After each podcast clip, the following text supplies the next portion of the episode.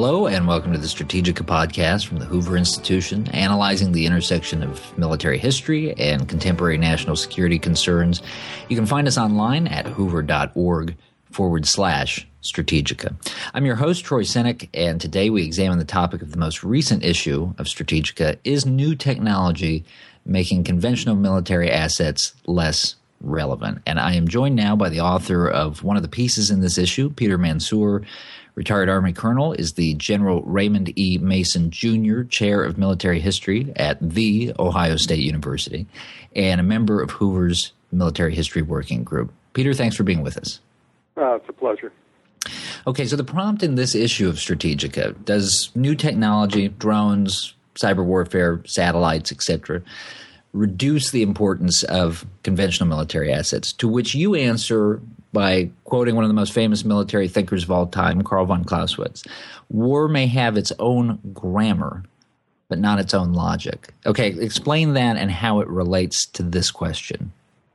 Well, certainly. What Clausewitz was saying is that the, the grammar of war, the nuts and bolts of how military operations are conducted, can change over time and, and does change over time. And we've seen that throughout history and not just recently but that the underlying logic of war, that is, it's fought for political reasons, and uh, and the underlying strategy that uh, ways and means and how they relate to ends, that doesn't change, and also the fundamental nature of war, uh, with its fog, its friction, its uncertainty, the role of chance, uh, because we are humans and and and human and how we operate as humans affects war.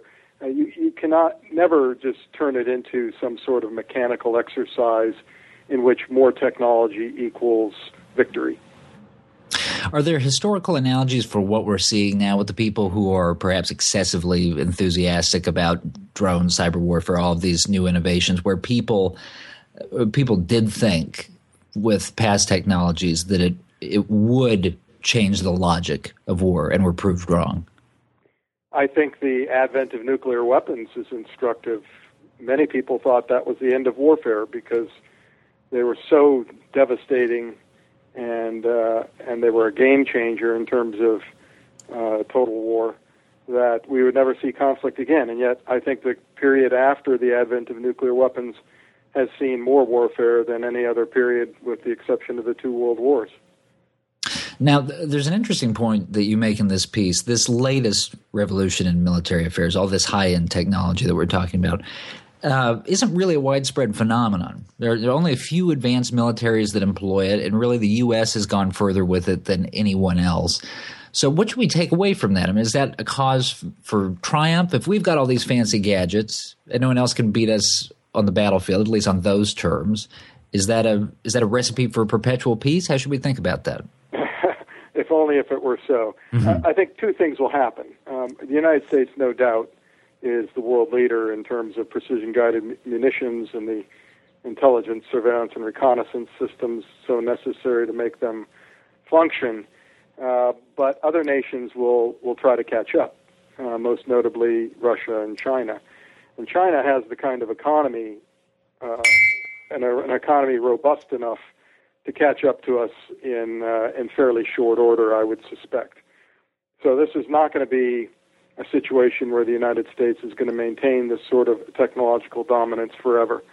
The other thing that's happening is other nations that perhaps don't have the technological wherewithal to compete with the United States in that realm will develop different kinds of ways to achieve their objectives uh, short of going toe to toe with the United States forces conventionally and we've seen this in Iraq and Afghanistan with right. irregular warfare um, and guerrilla war, which uh, has been pretty effective against U.S. forces despite their technological prowess.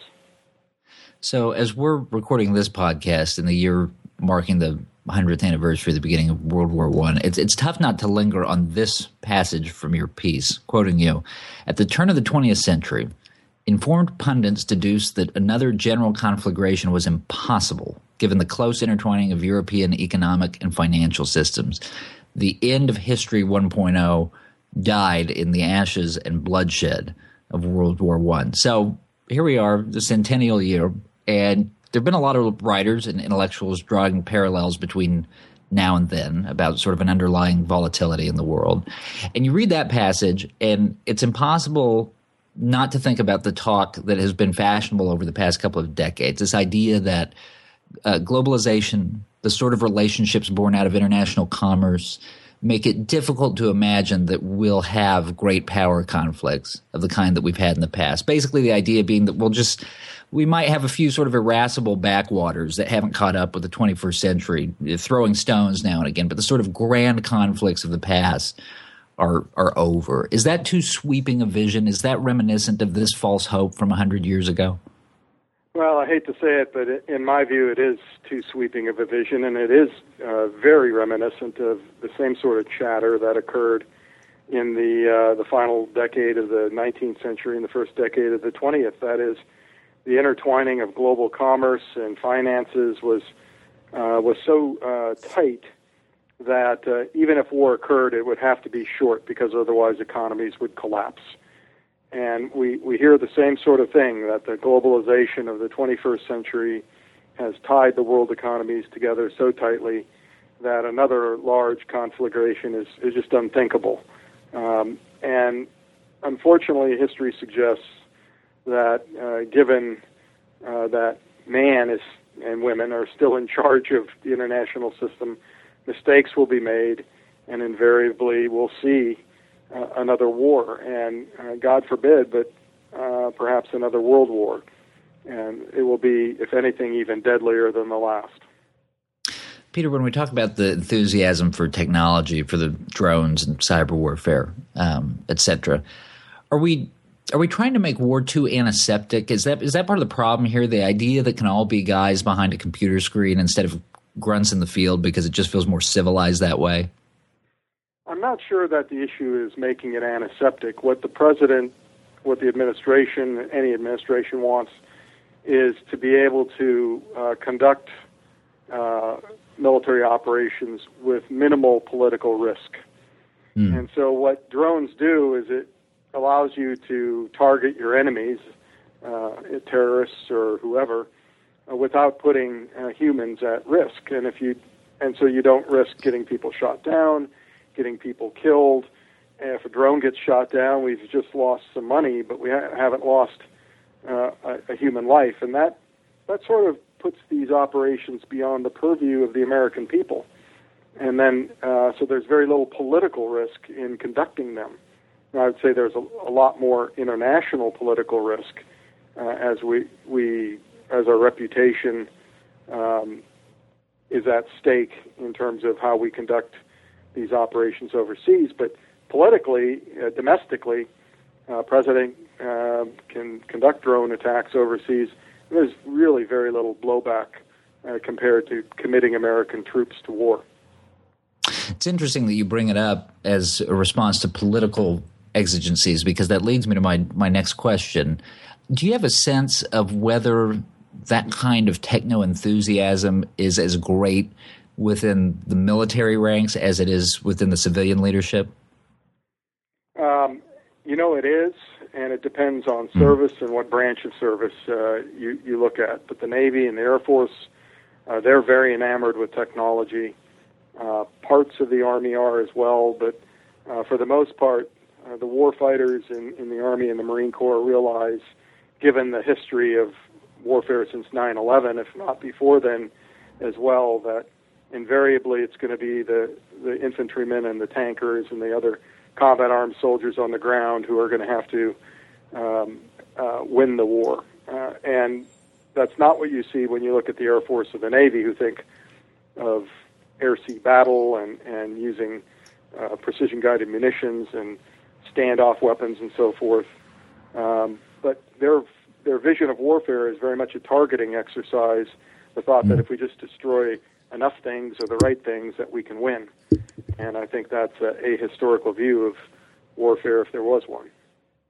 So, final question for you: pulling together all this context and everything we've we've talked about, as a policy matter, um, if you're talking to political leadership, military leadership, national security team, uh, what are what are the what are the policy takeaways here? I mean, keeping all of these all of these factors in mind that you know, things always maybe develop a little bit differently than is anticipated. And There are inherent limitations on all this technology. What what does that mean for setting defense policy going forward? What do policymakers need to be keeping in mind? Right. I don't want to come across as as somehow uh, anti-technology. I right. think drones and cyber operations and, and all the advanced technology of the United States is a wonderful thing for our military, and we need to embrace it. Um, I think the policy takeaway, though, is that it's, it, all they are are different means of conducting operations. They are not a strategy, they're not a substitute for strategy, and they're not a substitute for a robust uh, presence on the ground if your intention is to actually uh, reshape human affairs. Because blowing things up is one thing, but actually creating a situation on the ground conducive to your political interests in the long run is going to take it's going to be done the old-fashioned way with the infantrymen on the ground taking and holding ground and affecting uh, and affecting people where they live, where they work, and where they sleep. All right. Our guest has been Peter Mansoor, retired Army Colonel, the General Raymond E. Mason Jr. Chair of Military History at Ohio State University, and a member of Hoover's Military History Working Group. You can read his piece and those by other members of the group by visiting Strategika at hoover.org forward slash Strategika. That's S T R A T E G I K A. Peter, thanks for joining us. My pleasure. For the Hoover Institution, I'm Troy Senik. Thanks for listening. This podcast has been a production of the Hoover Institution. For more information about our work, please visit hoover.org.